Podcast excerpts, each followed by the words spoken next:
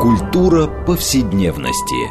Здесь мы говорим о том, что формирует и наделяет смыслом наше прошлое, настоящее и будущее. Ведущая, главный редактор издательства «Новое литературное обозрение» Ирина Прохорова. Культура повседневности. Программа предназначена для лиц старше 16 лет. Здравствуйте. Мы продолжаем цикл передач под общим названием «Культура повседневности». А, напомню радиослушателям, что мы беседуем о жизненных практиках, о материальной культуре, о том, что мы часто называем «быт», словом «быт». А, мы пытаемся показать, что все это важнейшая составляющая культуры в целом.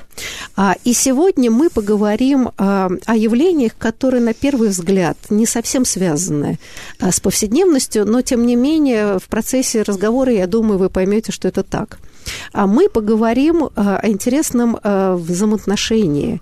А литературы и науки, в данном случае это психология и психиатрия, и каким образом э, развитие психиатрии и психологии в конце 19 начала 20 века было связано с развитием литературы, и как та система символов, значений и представления предрассудков до сих пор в обиходе, э, в нашем с вами обиходе, а, э, я бы сказала, не только в бытовом, но очень часто влияет и на принятие очень важных э, политических решений.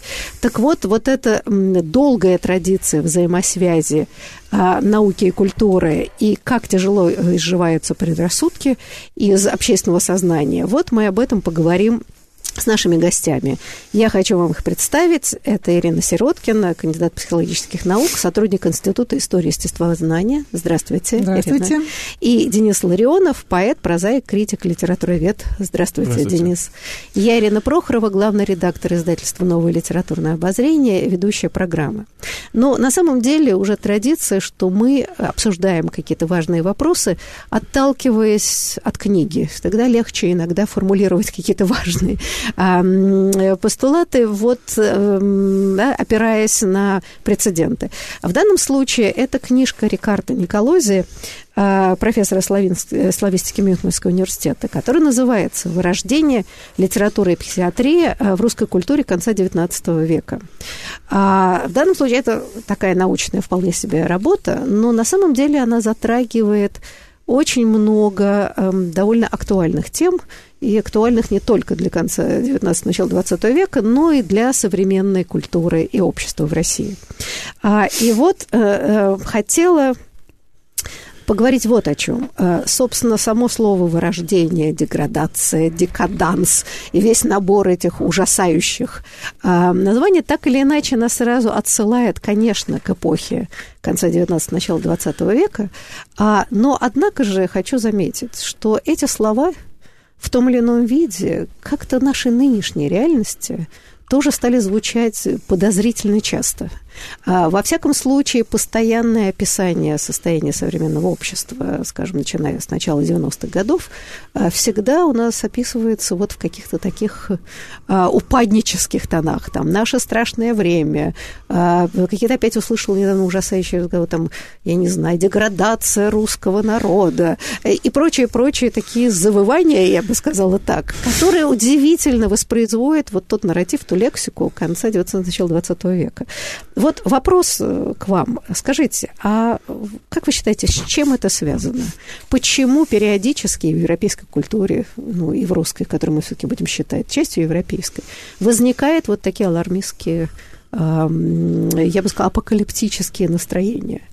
с вашей точки зрения? Ну, может быть, начать э, вообще да, с того, когда возник этот термин вырождение, из чего бы это вдруг по, в европейских языках он звучит как дегенерация. И мы все прекрасно помним любимого героя фильма «Бриллиантовая рука», который говорит, шампанское по утрам пьют или аристократы, или дегенераты.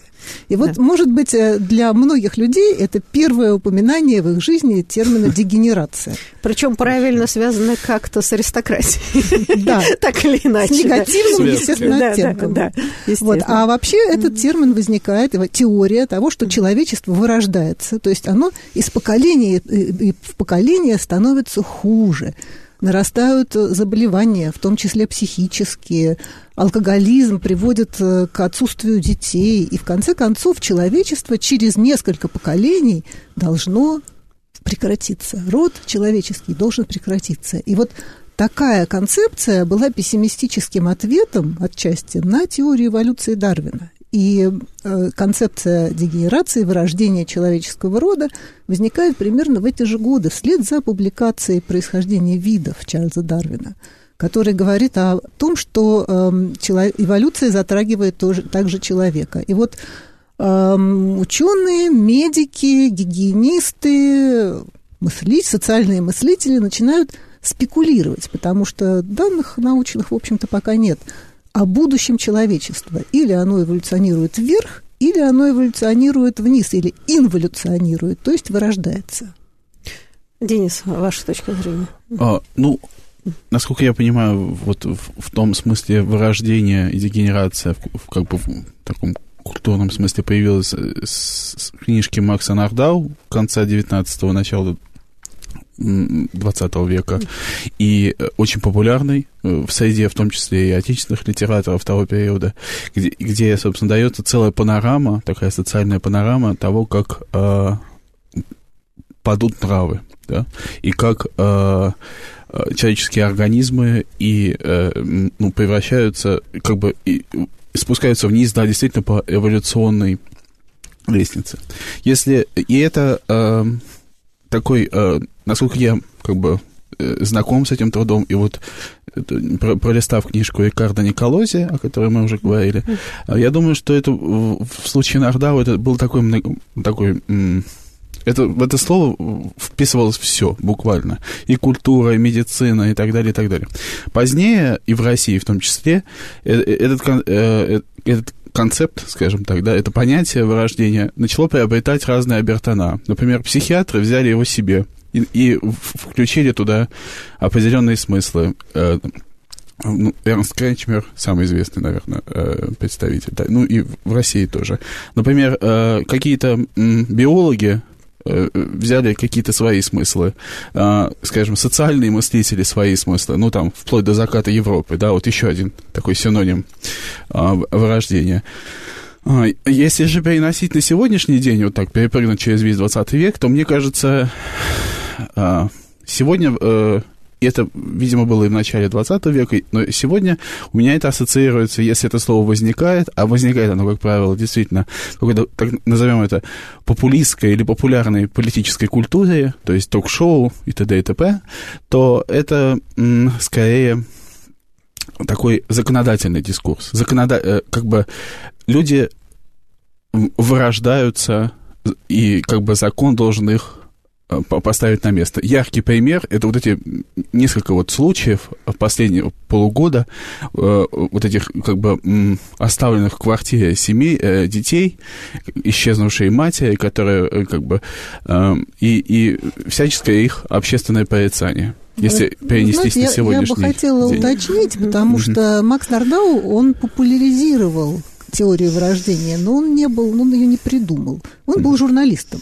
А теорию вырождения все-таки придумали э, медики, биологи и особенно психиатры. Вот книжка сегодня, которую обсуждаем о психиатрии и литературе, и еще до того, как Макс Нардау написал э, «Интартунг», свою знаменитую книжку «Вырождение», где он объявил Льва Толстого вырождающимся, и Гоголя, и прочих достойных людей, психиатры уже использовали вовсю диагноз дегенерация. И есть mm-hmm. такая замечательная история психиатрии, написанная Анри Иленбергером, она называется «Открытие бессознательного». И Ленбергер пишет, что э, был такой момент в европейской психиатрии, когда каждый диагноз начинался словом вырождение. Вырождение с такими-то, такими-то синдромами. Слушайте, да, но на самом деле э, вопрос ты задала, мне кажется, это очень любопытно. Мы это хорошо видим по э, переломе эпох, особенно конца 19 начала 20 века, и 20 и 21 что... Э, а теперь, глядя, значит, назад, мы, значит, по никакой не дегенерации, а это был вообще у нас серебряный век, а, вообще невероятные реформы и такое будущее России, надежда на все и так далее, и так далее. Что забавно, что то, что воспринималось как абсолютный упадок, декаданс, а, растление, падение нравов, выяснялось, что на самом деле шли очень мощные а, позитивные процессы очень часто, которые сильно изменили общество. И в данном случае, может быть, э, проблема-то развивается в том, что развитие цивилизации а, всегда происходит с этим смещением традиционных границ представления о приличном, неприличном, о природе человека и все прочее. И вот это бурное развитие науки и культуры, и демократизация общества в конце XIX века стало расшатывать эти решетки.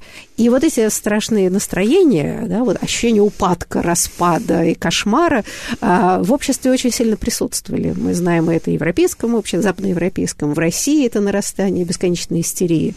Забавно, что ведь самые страшные истории, а, мировые войны и все прочее, были связаны совсем не с вырождением декаденса, а, наоборот, попытки возвращения а, каким-то якобы высоким идеалом, а, под знаменами которых, собственно, люди убивали э, друг друга в ужасающих количествах, что мне кажется любопытным. Но вот э, хотела вернуться, это очень важный момент, к а, к тому, что как возникает, кстати, сама психиатрия. Вот вы упомянули, и ведь это Чезаре Ламброза, э, который основоположник криминальной антропологии, а, он же приезжал в Россию, а, и встречался с Левом Толстым. И его теория, если я не ошибаюсь, была, что гениальность и э, вот как бы вырождение – ну, идут рука об руку, да, что гений – такое девиантное поведение. Да, он... И, значит, поехал смотреть на Льва Толстого, и очень было много смешного. Ира, может, вы расскажете, если вы знаете Да, я, я упоминаю этот случай в своей книжке «Классики и психиатры», как а, Ламброзу долго просил свидания с Толстым. Мы ему сказали, ну, поезжайте в Ясную Поляну. Он просил разрешения, между прочим, у генерал-губернатора. Нельзя было так просто в гости ездить к опальным писателям и мыслителям в России. И когда он туда приехал, Толстой пригласил его купаться на пруд домашний. И в какой-то момент э, Ламбрузо за ним не угнался вплавь, стал тонуть. И Толстой его взял за шкирку и вытащил как щенка на берег. Тем самым доказав, кто из них вырождающийся. Да, но у них еще был очень долгий спор, и они не поняли друг друга. И да, Ламброза как-то уехал раздосадованный. А Толстой, если верить, значит, в дневнике написал, что какой-то простодушный старичок, этот Ламброза. Что-то в этом духе. Незамысловатые, примитивные, примитивные взгляды. Ну, конечно, Толстой э, относился... Он понимал, что э, теория Ламброза о том, что есть преступный тип, есть люди, которые рождаются преступниками, что это полная глупость. Да? Особенно, когда Ламброза указывал на какую-то там ямку в черепе и говорил, вот это знак врожденной преступности. Этот человек обязательно совершит преступление, попадет в тюрьму. А Толстой, который придерживался социальной теории э, преступления, не мог с этим согласиться. Ну да, но, кстати говоря, эм, э, вот эти идеи Ламброза, которые потом были подхвачены и другими, идея, что преступник – это, ну, собственно говоря, э, дегенеративная идея, это такой феномен регресса антропологического к первобытному состоянию. А, но на самом деле мы понимаем, какие вообще тяжелые последствия этой теории это имело в 20 веке. Да, это были страшные последствия, потому что если человечество вырождается, делали вывод гигиенисты, значит, надо принимать меры. И такими мерами стали репрессивные меры, не только медицинские, но и политические, например, э, стерилизация психических больных в нацистской Германии. Ну, а вот здесь вот, да, простите, Денис, вы хотели что-то сказать? Нет. Нет? Нет. Э, нет, скорее как бы по поводу э, перенести э, на тему искусства и вырождения в той же нацистской Германии, что как бы позднее, уже в 20 веке, этот термин, его приключения, смысловые приключения были довольно причудливы. И этот термин заимствовали как нацистской Германии вырождающееся искусство, которое необходимо уничтожить. И там дегенеративное искусство, так оно, собственно, да. да. А, и э, в каком-то смысле в такой странный извод это э, поход Никиты Сергеевича Хрущева в Манеж, где он слово дегенераты прямо не называл, но э, эфемизм им определенный придумал. В некотором роде это в рамках этой, как бы, э, так сказать, концепции... Абстракцисты. Абстракцисты, да. Еще там было прекрасное слово. И э, мне кажется, что это некая такая одна линия, хотя, э, конечно, между началом и серединой века много всего прошло. Ну, вот после войны, это как бы, может быть, вопрос, не вопрос, а,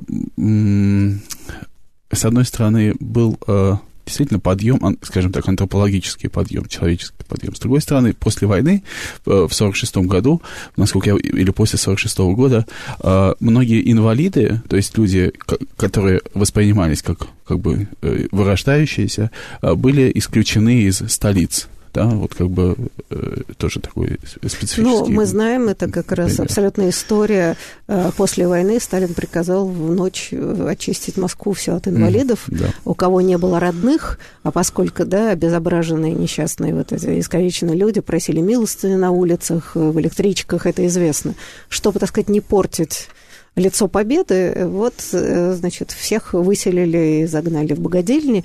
Э, с одной стороны, действительно, это можно рассматривать просто как жестокость режима, но я абсолютно с вами согласна. Я думаю, что в подсознании это осталась вот эта идея э, искалеченного тела или там, значит, дегенеративного. Страх что... того, что человечество идет к закату, да. что да. это упадок да. человечества. Да, вот, собственно говоря, так странно преломились идеи научных дебатов, я бы сказала, в бытовом сознании политиков. А, знаете, но я вот хотела еще вернуться к, к важной теме а, связи вот этих разговоров о деградации, дегенерации и вырождении, которое стало, в общем, да, мне кажется, как вы правильно сказали, основой вот развития психиатрической э, дисциплины, э, к сожалению. И э, как бы то, что пишет автор Рикардо Николози, что во многом это стало инструментом э, вот концептуализации изнанки прогресса. А, то есть вот эта болезненная реакция на такие действительно вот модернизационные процессы. И, в общем, фактически э, большое количество психиатров, особенно в России, если я правильно понимаю, э, в общем, исповедовали поистине очень консервативные э, позиции. И то, о чем пишет Николай, мне показалось очень интересным, что многие психиатры, собственно говоря, перенесли а, вот эти представления о девиантности на социальные процессы. Да, э, консерваторы были только отчасти, извините, психиатры были только отчасти консервативными. Были э, психиатры и с прогрессивными демократическими, э, либеральными, не побоюсь этого слова, убеждениями.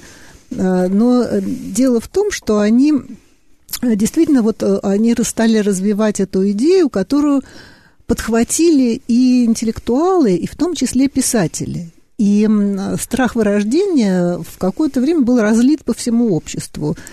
И книжка Николоди об этом тоже, это тоже подтверждает, что многие писатели избрали это сюжетом своих романов, рассказов. Вот у Ивана Бунина есть замечательная короткая новелла, гениальная, как э, многие из его коротких рассказов, «Петлистые уши».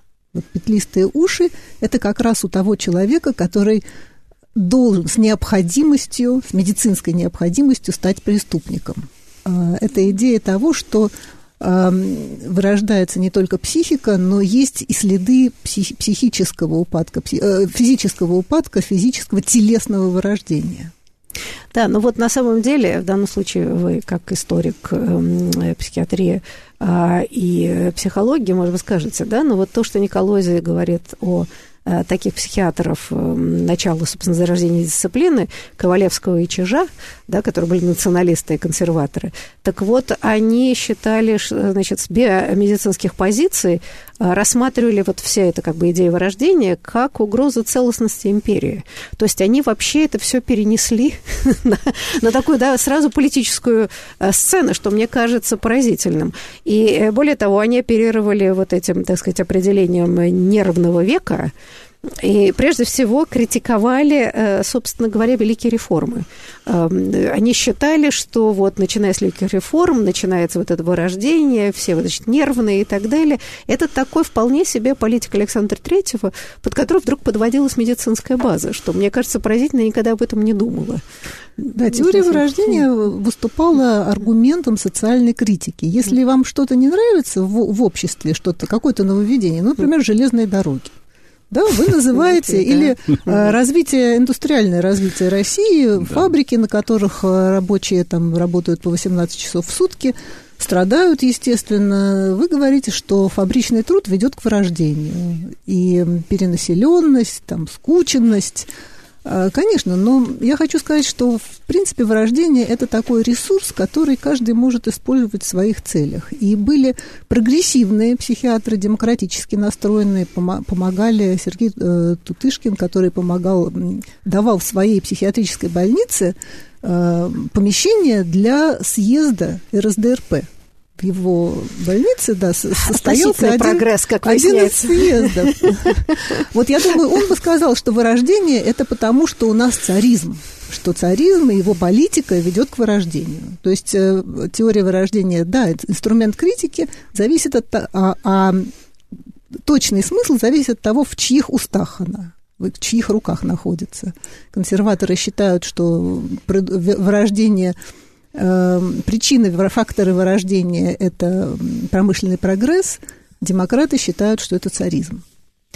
Ну, да, тут на самом деле э, э, хотела вот что сказать, что вот вы упомянули про литературу, и, собственно, книжка Рикарда Николози ровно об этом, что когда психиатрия зарождается как наука, и базу не особенно нет, литература оказывается таким важнейшим фундаментом. То есть психиатры читают литературу сквозь призму, вот, так сказать, всех этих девиантных и, и цитируют литературу в начале лекции как, собственно, подтверждение их теорию, что, мне кажется, тоже очень любопытно. А, и тогда разговор о том, об основаниях науки в целом. А, отдельный разговор. Я просто зачитаю, эм, и, может быть, мы как раз поговорим, а ведь книжка посвящена как раз как бы э, разговор о русской литературе сквозь оптику, вот это разговор о вырождении и психиатрии. А, значит, один из ведущих представителей итальянского натурализма в 1898 году Луиджи Капуа написал о персонажах русского романа. И здесь просто начинается э, вот великолепная история. Он пишет, в русском романе нам встречаются души сумрачные, терзаемые тоской по идеалу, грубые и мощные характеры, с одинаковой страстью творящие добро и зло, неукротимые волевые натуры, сердца исполнены странной жажды страданий. При ближайшем рассмотрении кажется, что эти персонажи пребывают в состоянии ненормальном. Нечто в их мозгу либо повреждено, либо функционирует неправильно. Все они, или почти все, являются собой экзальтированных невротиков, людей, которые следует поручить заботам Шарко или Ламброза. Вот, а, по-моему, мне кажется, это стоит обсуждения и разговора. Денис, вам слово. А, ну что, все правильно критика отметил, с одной стороны. С другой стороны, э, конечно, довольно необычно э, слышать как бы диагноз, можно сказать, всем сразу э, персонажам э, русской литературы, но ну, в некотором смысле подобные как бы подобные взгляды сформировали реноме вообще русской литературы в 20 вот, веке. Именно, именно. То есть это какие-то сумасшедшие люди, которые терзаются какими-то непонятными вопросами и кого-то задевают насмерть периодически. И, насколько я понимаю, это в некотором роде существует в сознании как бы даже студентов иностранных до сих пор. Совершенно верно. Слушайте, к сожалению, вот мы сейчас на самом интересном должны прерываться на перерыв, то после перерыва мы эту тему обсудим имидж э, русской литературы, который, как ни странно, связан с эпохой э, э, психиатрии и терминов рождения. По-моему, это очень интересный сюжет. Так что, пожалуйста, не переключайтесь.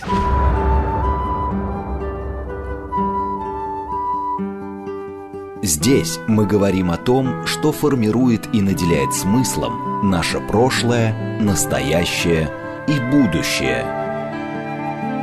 Культура повседневности. Мы продолжаем наш разговор э, о литературе, психиатрии и э, влияние э, их на наши некоторые э, общественные и представления, собственно, разговор идет о том, как складывалось сложное взаимоотношение литературы и нарождающейся новой дисциплины психиатрии в конце XIX века, которая породила термины вырождение, дегенерация, и много различных теорий о деградации человеческого рода, как с этим бороться, как это все отразилось так в литературе, и как это до сих пор бытует в нашем обществе и представлениях. Собственно, вот об этой сложной увлекательной теме мы беседуем с нашими гостями. А я хочу их снова представить. Это Ирина Сироткина, кандидат психологических наук, сотрудник Института истории и естествознания. И второй наш гость э, Денис Ларионов, поэт, прозаик, критик и литературовед. Я Ирина Прохорова, главный редактор издательства «Новое литературное обозрение», ведущая программы.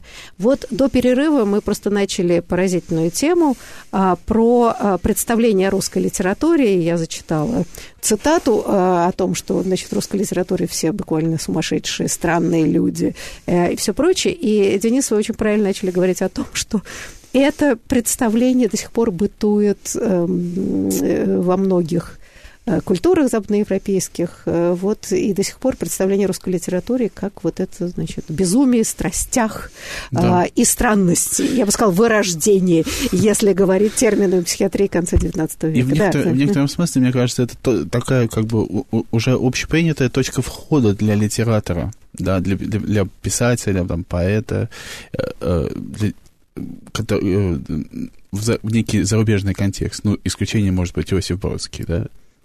А, и э, при этом у них, у, у самих-то, как бы, ну, в смысле, в Западной Европе, не, не, э, как бы там не, не то, чтобы э, этого всего нет. В частности, в той, в той же книжке э, Николози приводятся примеры Золя э, и и э, еще от авторов, где как бы э, авторы достаточно безжалостны к своим персонажам. Я думаю, что в русской литературе э, для вот конкретного критика Компана и всех ему подобных читателей русской литературы за рубежом, не все да, подобным образом воспринимали, пугающее именно отсутствие дистанции между автором и и вот такими персонажами. Очень часто, э, не, несмотря на не, некую моральную дистанцию там, у, у Льва Толстого, вот именно ощущение какой-то э, минимальной этой дистанции между врождающимися персонажами и авторами их пугает. Тогда как в случае Золя например, это все, или в случае Флабера, например, это воспринимается скорее как исследование, как социальное исследование. А ни бесы, ни э, братья Карамазовы, в меньшей степени господа Головлевы, исследованиями не, никогда не позиционировались, хотя, по сути, ими являются. Да, но э, на самом деле, знаете, я вам как издатель скажу, что это представление о русской литературе, а оно на самом деле губительно в смысле, да, западного, где вот как бы персонажи все должны быть какой-то себе безумный, обоенный невесными страстями. А, а когда ты предлагаешь э, какой-то очень хороший текст художественный, а, вполне себе интеллектуальный и все прочее, говорить, нет, вы знаете, недостаточно русский. И, и вот это, значит, Россия – это страна страстей. А, вот, да, э, э, этот удивительный стереотип совершенно неизживаемый. Да, Хотя, да. слушайте, декаданс в Западной Европе, как литературное и художественное направление, уровне. Уж не меньше было развито, почище если не будет. И почище будет, на самом ну, деле. Декаданс и начался в Западной Европе, а именно во Франции, да, когда э, Бадлер и другие символисты э, назвали себя декадентами и с гордостью назвали себя декадентами. Они не знали того, что врачи сразу прыгнут на эту возможность, сразу ухватятся за эту возможность и медикализуют вот это их самоназвание декаденты и назовут их э, неуравновешенными в мягком смысле, невротиками, а в конце концов вырождающимися. И вообще говоря, благодаря, благодаря по причине, вот, э, может быть, новых литературных течений, символисты, э, декаденты – психиатры раздули вот этот вот диагноз, да, им а, они как бы оппонировали декадентам и говорили, что то, что они пишут, это, это больные фантазии, это нездорово, это о чем, о чем это вообще говорит. Есть работа, посвященная Бальмонту, стихотворение Бальмонта, где Бальман писал «Будем как солнце». Психиатрам это было непонятно. Как человек с руками и ногами может быть как солнце? Там солнце пахнет травами, а как солнце может пахнуть, это же не цветок. И вот такие метафоры, такие вот художественные поиски психиатры с их достаточно приземленным пониманием вещей стали называть э, душевной болезнью и вырождением. Ну, я бы в пику, вот э, ну, даже в дополнение э, вашим словам, э, сказал бы про обратный э, пример профессора Ивана Ермакова, который так глубоко исследовал с точки зрения психоанализа э, произведения Гоголя и еще э, э, ряда авторов, что как раз он вгрызался как бы вот в эти возможности э, желания людей быть как солнце там и так далее, и так далее, и погружался в, боле в болезни Гоголя и так далее, и так далее далее, и так далее. Без какого-то консервативного месседжа. Да, но надо помнить, что Ермаков сам был художником. Он да. Э, прекрасно рисовальщиком, да, живописцем, а отец его был очень известным фотографом, который э, работал в основном в Персии, в таких экзотических странах, и явно не был э, кабинетным, приземленным э, человеком. Тут, на да. самом деле, очень важно вот то, что вы описали, это ведь еще разговор о норме. А, что предполагалось быть нормой? А, и это тоже ведь вопрос был актуализирован в конце XIX века, именно вот с разговором, а где та самая граница? А, но вот то, что вы описали, э, такая медикализация, о том, что такого не может быть, это все мне напомнило, между прочим, советскую цензуру, особенно сталинского периода, где на самом деле ведь то же самое, да, людей, которые так или иначе эстетически не соответствовали довольно такой традиционалистской и консервативной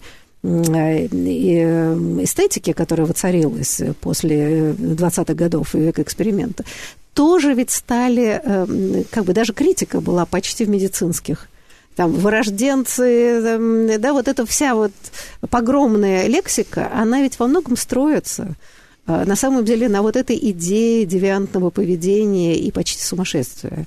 И мне кажется, вот это очень как-то важная вещь. Тоже такая скрытая традиция.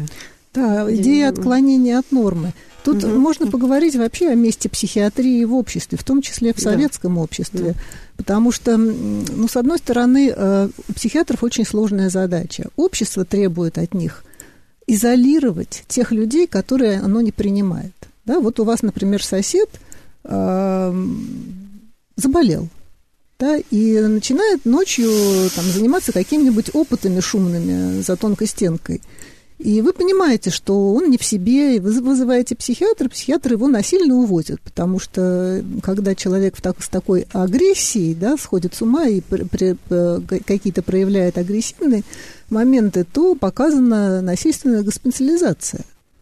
И вот с одной стороны психиатры – это те э, агенты общества, которые должны э, его держать, да, обезопасить его от э, душевнобольных когда они угрожают этому обществу. Вот, поэтому э, это, это очень сложное. Я от души симпатизирую психиатрам. Я совершенно не э, хочу критиковать психиатрию как институт. Но, с другой стороны, этот институт, мы знаем, что благодаря Мишелю Фуко и другим э, социологам, Ирвину Гофману, что в этом институте очень много недостатков. И главное, что и политики могут использовать психиатрию в своих иногда не слишком а, благовидных целях. Ну, ведь, ну, смотрите, э, на самом деле э, с сумасшедшими обращались чудовищно жестоко до всякого возникновения э, психиатрии. Мы знаем, что, да, в общем, описание еще в XIX веке, в XVIII ужасного, когда в этих, значит, дурдомах их загоняли, и там, в общем, обращались как животными, и за людей их не считали. Поэтому сказать, что э, появление дисциплины психиатрии, которая вдруг, э, вот, значит, изобрела эту идею девиации, то есть она изобрела, да, дегенерацию, но не, не связано ли это с традиционным представлением о, о безумии? Э, даже литература, мы знаем, XIX века, и английская, какая угодно, и французская, много об этом писала, да, и мы знаем, что мужья часто ссылали нелюбимых жен под видом безумия в эти дома, откуда уже не было выхода. То есть не было ли начало этой профессии связано с печальными практиками до этого периода? Ну, конечно, псих... медицинская психиатрия началась как гуманизация отношения к душевнобольным. И создание больниц вместе, вместо тюрем – это, безусловно, прогрессивный и полезный, полезный для всех шаг. Но потом произошло следующее. Произошло то, что э, больницы стали переполняться. Ну, как известно, да, стены не резиновые, угу. а больных все время везут. Причем везут по разным причинам. Например, крестьяне отдавали своих э, родственников, больных родственников на зиму в больницу, чтобы они пережили бескормицу. А летом, когда... Под видом сумасшедших, да? Да, да. да. Понятно, и, да. Ну, действительно, их помещали, их там кормили, они, о них как-то заботились. И в конце XIX века психиатры просто взмолились, что э, либо расширьте наши э, больницы, либо дайте нам еще какие-то возможности. Э, ну, в общем, нужны реформы. И тогда именно и родилась теория вырождения, потому что ну, это уже было слишком. Вот везут и везут, да, поступают и поступают. А лекарств не было. Мы должны знать, что лечили, ну, в лучшем случае, бромом, а вообще лечили постельным режимом, например, Сергей Сергеевич Корсаков э, прописал постельный режим. То есть всем нужно койки, всем нужно постельное белье и так далее. И очень было много хроников, так называемых хроников, то есть людей, которые пожизненно попадали в больницу, э, они не могли выйти в общество, общество бы их не приняло обратно. Они действительно были больными, нездоровыми у психиатров не хватало ресурсов для того, чтобы их лечить. И вот именно в этот момент э, пришла теория вырождения как объяснение того, почему психиатры не справляются. Просто потому, что человечество вырождается, и скоро всем будет каюк. Эх, не получается, не вырождается никак, действительно. Да. Но, к счастью, это не произошло. Но проблема переполненности остается, по-моему, до сих пор. Да, конечно. Под другими видами и э, по другим причинам. Но мне кажется, что ведь здесь очень важный момент. Вот э, вы, Ирина, правильно сказали, что, в общем, идея гуманизации э, общества и вообще более тонкого понимания, что считать нормой, а что не нормой, это в течение всего 20 века, но и до сих пор, да, это очень большие дебаты кого считать действительно ненормальным, опасным для общества, а что не является вот такой опасной девиацией, а есть просто разнообразие, не знаю, типов, характеров, э, манеры поведения и так далее. И в этом смысле я думаю, что здесь довольно большой пройден, путь, но вот хотела, э, прежде чем перейти все-таки к разговору о русской литературе, которая повлияла на...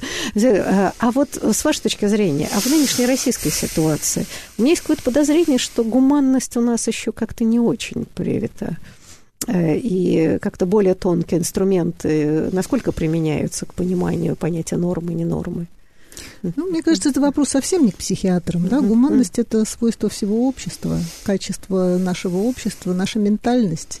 А психиатры отражают э, эту нашу ментальность. Вот, может быть, Денис что-нибудь ну, добавит. Э, насколько как бы я, э, я согласен с, с Ириной, плюс какие-то там более дифференцированные такие частные сюжеты, это, что называется, как бы, это зависит от конкретных каких-то специалистов, потому что э, это может быть совершенно какое-то рутинное, формальное отношение, которое еще хуже, может быть еще хуже, чем жестокое обращение. Ну, ну не хуже, конечно, но не лучше, да. И э, в целом, э, ну в целом я так понимаю, что э, и в, в СМИ очень много информации о том, что э, скорее уменьшается количество койко-мест, так сказать, и пространств, где могли бы оказаться э, так называемые душевнобольные. И... Но, с другой стороны, возникает очень много общественных инициатив с точки зрения самих душевнобольных. Вот э, кажется, в Нижнем Новгороде это называется Союз умалишенных, что-то в этом роде. Ну, они... Союз выздоравливающих. Выздоравливающих, да. То есть они все... Они... Союз умалишенных – это про другие организации. То есть там Не будем их называть. иронические названия, да, Союз выздоравливающих, прошу прощения, да. И еще несколько подобных, которые, ну, в мое зрение попали а, организации, когда люди либо связаны с психиатрией, либо а, люди сами а, с тем или иным расстройством стремятся понять, что с ними происходит, понять, что происходит с их друзьями, товарищами, коллегами, как, как это сказать, э, соратниками по беде. Угу. Вот. И выработать определенные отношения в рамках вот такого небольшого сообщества, которое, возможно, через некоторое количество лет может быть воспринято и более какой-то институциями более формального характера. Да, вы знаете, ну вот мы все-таки э, эм, ближе к концу движемся к программе, хотя мы еще ничего не успели обсудить. Но все-таки книжка Рикарда Николози, она все-таки привязана, прежде всего, к литературе. И сложные взаимоотношения литературы и психиатрии. И, э, как известно, что вот, значит, первый такой роман а, я бы сказала, огромный проект, как мы сейчас называли, да, романа «Вырождение», э, э, берет начало в 20-томной семейной эпопее Эмили Золя, который, да, вот Ругон Макары, который под заголовок «Естественная социальная история одной семьи в эпоху Второй империи», который, собственно, и заложил эту традицию, показывается, как несколько поколений семьи постепенно, да, в общем, приходит в упадок, ну вот вырождается, все исчезает, как вот, да, такая огромная семья, род. А, и, э, например, да, Николай считает, что ему надо перечитать вообще, заново прочесть русскую литературу под углом зрения вот всех этих теорий. И он, например, называет Салтыкова-Щедрина господа Головлевы как в некотором смысле э, продолжение этой традиции Золя. А насколько вы считаете это, это правомерно, Денис, с вашей точки зрения? что, да, ну, фактически, да, деградация помещичьего уклада и семьи, ну вот, собственно, опять же, после отмены крепостного права, если вот так грубо говорить на эту тему. Тут можно вспомнить и старосветских помещиков. Ну, да. В Гоголе это не, не только одно произведение.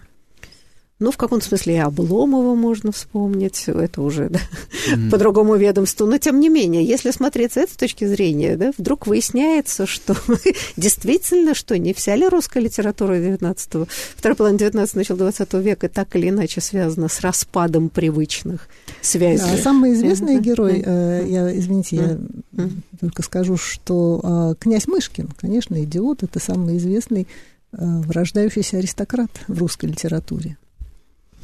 Я э, думаю, что э, как, об этом еще стоит как бы эту мысль повертеть некоторое время в голове, но мне вообще идея это нравится, потому что, с одной стороны, у Салтыкова-Щедрина очень, э, действительно, это отличает его от всех тех имен, что, что мы назвали это Достоевского, это Толстого и так далее, какой-то аналитический, мизантропический, исследовательский именно взгляд, как мне кажется, вот я вспоминаю, который даже отпугивает по-своему, который, конечно, очень сильно вписан, да, вот, вот этот детерминизм, конца второй половины 19 века, второй, последней четверти 19 века. И э, я думаю, что это, эти произведения типологически могут быть соотнесены, да. Чем-то Сейчас похоже. я вдруг подумала, да, про Сологуба «Мелкий бес». Да, да, да. Ровно об этом же, да. да, да. Так, но по-другому уже. Но по-другому. Да, но на самом деле, что мне показалось интересным, а, Николози, когда э, как бы пишет об этом, он, кстати, вспоминает там э, таких писателей, которые мало известных, ну, как бы, то есть известно, вроде «Мамин сибиряк», но точно не в активном чтении. А, вот, но он как бы анализирует его тексты тоже с этой точки зрения. А, причем показывает показывает, что на самом-то деле, что э, Мамин Сибиряк, ну, чуть ли не вполне осознанно, беря эту традицию, как бы, да, вот разговора о, распаде рода, а, противоречит э, всем этим научным и, значит, медицинским историям и считает, что хаос и непредсказуемость жизни – сильнее, да, что вовсе не вот эти детерминистские законы работают, законы вырождения, что на самом деле жизнь непредсказуемая, богата на разные э, как бы сочетания обстоятельств, и что, в общем, ничего подобного, никакого детерминизма в этой ну, жизни нет. Потому что вырождение – это все таки биологизаторский дискурс, а не все люди пытаются объяснить э, жизнь мир, историю с помощью каких-то биологических, тем более, э, тем более медицинских категорий. Да? Есть люди, которые считают, что история совершается по каким-то своим знаку, законам, которые не сводятся к закону эволюции или к закону вырождения. Да, но, знаете, вот еще, мне кажется, очень важная мысль э, у Рикардо Николозева книжка э, «Вырождение».